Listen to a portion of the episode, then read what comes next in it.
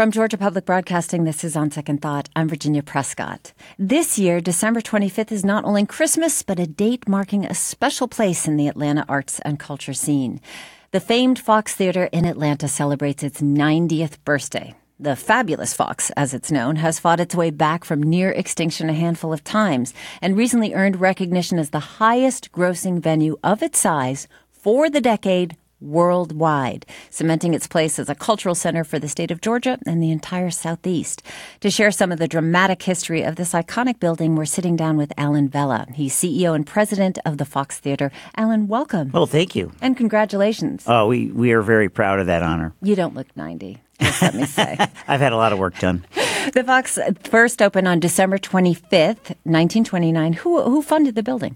Uh, the building was funded originally by the Shriners. Uh, the Shriners intended in building uh, this grand facility, um, and frankly, during the uh, the construction process, they started running over budget, and they appealed to William Fox, of Fox Films, who was building other grand uh, theaters throughout the country to be uh, the primary tenant. So he infused some money so they can finish the project. Uh-huh. And there is that beautiful, like, I don't know, Islamic architecture, the domes and the minarets and that kind of thing. Uh, that exotica that was common in movie palaces. It, it was, and, and, you know, in the twenties, uh, America was all the rage over the discovery of King Tut. Um, so I think that influenced a lot of the design of the theater. So December 1929, that's a tough time for a Very movie theater to open. I think people forget, uh, you know, so in October of uh, 1929, we had the stock market crash, Black Friday, et cetera. Um, so the Fox fell immediately on hard times. Uh, William Fox lost much of his net worth. Uh, many of the Shriners did as well.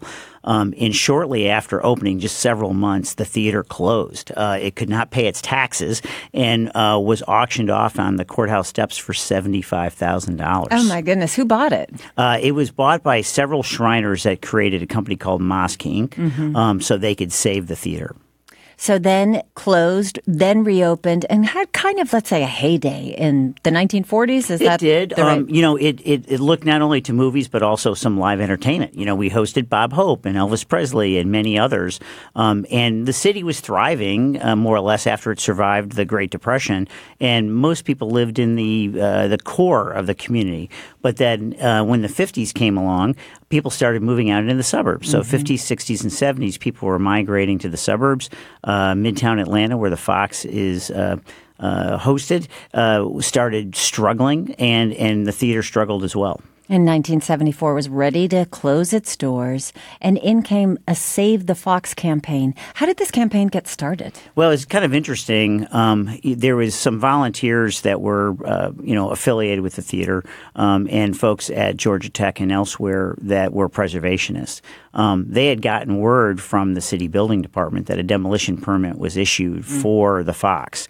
Um, so they got together, a group of preservationists, um, uh, Betty Jo Cook and uh, Joe Patton and uh, uh, Pat Harnell and many others, and they created Atlanta Landmarks and they started the Save the Fox campaign. So, an important player in saving the fox at that time was then Atlanta Mayor Maynard Jackson. Let's hear a clip of him from 2003 reflecting on that decision to stall the demolition. I was absolutely horrified. I, uh, it was it was incredible, unbelievable that anybody would even consider doing that. It was also um, uh, sheer folly to think that we would ever issue the demolition permit. Until May 1, 1975, anyone who wishes to come forward to purchase the interest of Southern Bell in the Fox Theater may do so. So the difference in audio there is the 2003, but the earlier one is from 1974. That's correct. So Maynard Jackson from GPB's documentary, The Legend Lives On, Atlanta's Fox Theater, by the way.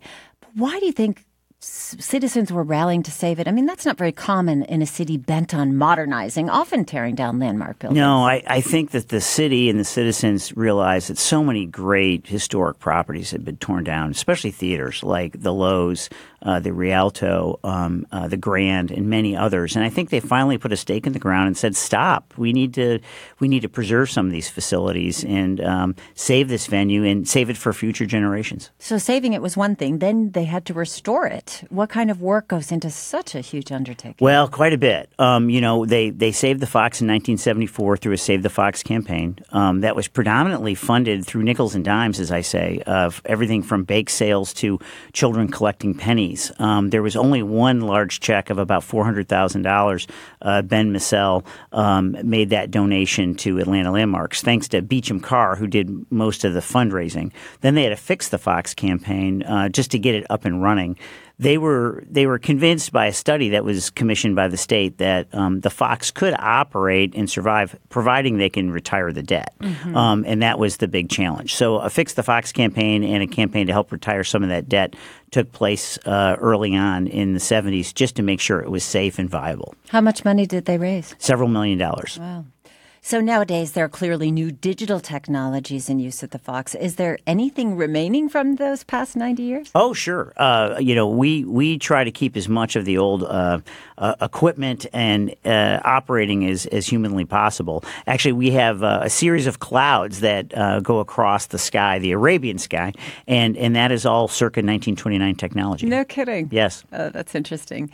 Another artifact from the past, the hospital room. What right. is that exactly? Well, that's where we do the bloodletting. Uh, no, that is uh, where we would take pe- patrons that were feeling ill, and they would be treated by a doctor or a nurse. Uh, we've kind of kept everything and preserved it in place. Uh, we don't use it any longer, and uh, we don't do any more bloodletting, and we got rid of the leeches and those kinds of things. So, so, but for a theater to operate now, they're big equipment, big technology. Uh, how does that work inside of an old theater infrastructure? It's a little challenging. Um, I think our biggest challenge is the depth of our stage. Um, it's it's only about 32 feet deep. Uh, modern theaters, the minimum depth is about 45 feet. Mm. So we've adapted. So we've adapted everything from you know LED lighting to uh, you know high speed internet to um, uh, electrical lighting, sound. Uh, our sound system is state of the art. Our lights are state of the art, um, and we try to make ourselves kind of a, a viable vessel, if you will. So as that technology changes, uh, because uh, we can adapt to it. And frankly, we're a roadhouse, so you know equipment comes and goes every day, um, and we're we're pretty adaptable and we're pretty relevant as it relates to that. Alan Vella is my guest. He's CEO and president of the Fox Theater in Atlanta, which turned 90 on December 25th.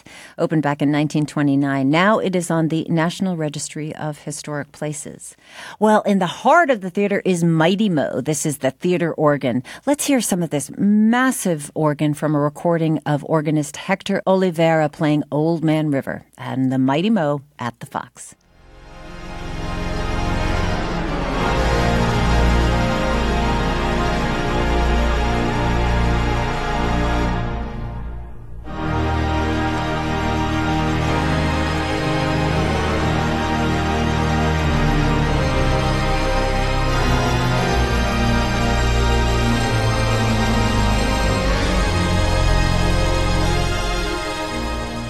Sounds like a cathedral organ, huge sound.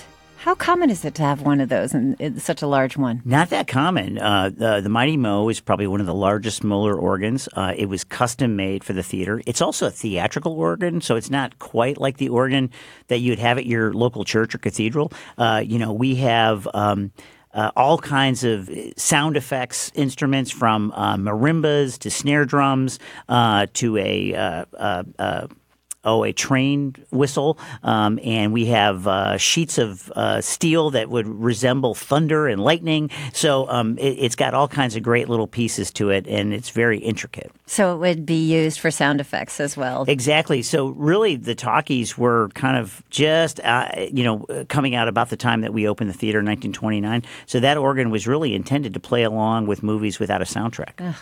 Well, each theater comes with a couple of ghost stories. The Fox actually had a phantom. Joe Patton was dubbed the Phantom of the Fox Theater. You mentioned his name earlier. Tell us a little bit about Joe and his relationship to the yeah, theater. well, Joe um, got involved really early uh, with Mosque Inc. Um, he loved the Mighty Mo, and uh, he offered to restore the organ if the theater owners would provide all the parts and the equipment, and he would provide all the labor and, and know-how. And so he and some other volunteers worked on that. Joe was one of the first individuals that also heard about the rumor of tearing the theater down, and he was one of the founding members of Atlanta Landmarks.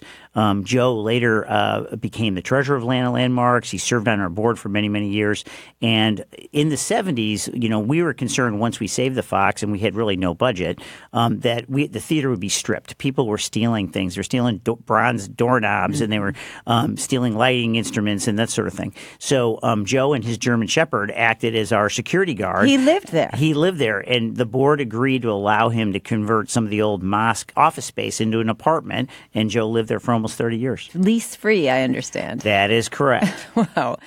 The Fox Theater is a nonprofit offering arts education programs, but there's also the Fox Theater Institute. Now, this is to assist small theaters across the state. What, what are you doing to help these little small town theaters? Well, yeah, that's a project that we're really, really proud of. Um, a couple of our board members, uh, Clara Axam and Walt Huntley, uh, were really urging um, management to come up with a new way that was more Fox centric um, to help other theaters and help other small downtowns um, around rural Georgia. So what we did was we formalized something that we'd been doing informally for years. We we would often get called by other uh, interested community members that may have a small theater in their community and want to know how to operate it, mm-hmm. how to program it, how to restore it and preserve it. And we would give them advice, and sometimes we'd assist them. So, what we decided to do was formalize that. We uh, began Georgia Presenters, uh, which is a, a group that we help bring entertainment to these small theaters. That's unlike the entertainment that we have at the Fox. Um, and we also sponsor many of those shows and underwrite them. We also provide uh, grants for theaters. Some of them are emergency grants, so it might be a grant to keep a theater from, uh, you know, repair a hole in the roof, um, or it might be a matching grant to uh, renew their facade. Well, what what is the, what is the motivation of working with small theaters? You know, what does this do to the whole, I guess, constellation of theaters in the state? Our board felt that it, it's our turn. Um, you know, Atlanta and the state of Georgia has been very, very good to us, um, and we saw what how the Fox Theater transformed uh, a section of Midtown. Some of the most uh, you know difficult area to develop uh, in Midtown in the 70s that was full of crime and problems transformed thanks to the Fox and all of its many, many patrons. And we felt that we could help other communities uh, by focusing on their theaters and transforming them. Alan, I know you've been there for 13 years. Is there a moment for you that just something you were seeing, something you were doing just captured the magic of the Fox for you? Oh boy, um, you know, I think it repeats itself. Um, sometimes, you know, we in the business get a little jaded, you know, because we're working retail hours and we're working office hours, and you're there seven days a week sometimes, and um, it I think I see it in the children's eyes, you know, when they come in and they stop cold when they come through the lobby and they can't believe their eyes and what they see and they've never been in a place like this. And then they come into the theater and they look up at the stars in the sky um, and then they're they may be transfixed on the movie screen and they're watching Frozen uh, or it might be Peppa Pig or Paw Patrol and and I know that those children will always have a wonderful memory of the fox, and they'll be the ones that will protect us and save us in the future. And we hope that they bring their children to our theater. Alan Vella, thank you so much and congratulations again. Thank you. Alan Vella is CEO and president of the Fox Theater, celebrating its 90th birthday this Wednesday, otherwise known as Christmas. We're going to head into the break with more of Hector Olivera on the mighty Mo organ playing Old Man River. Coming up, some tips for the perfect holiday playlist. I'm Virginia Prescott. Stay with us for more of On Second Thought.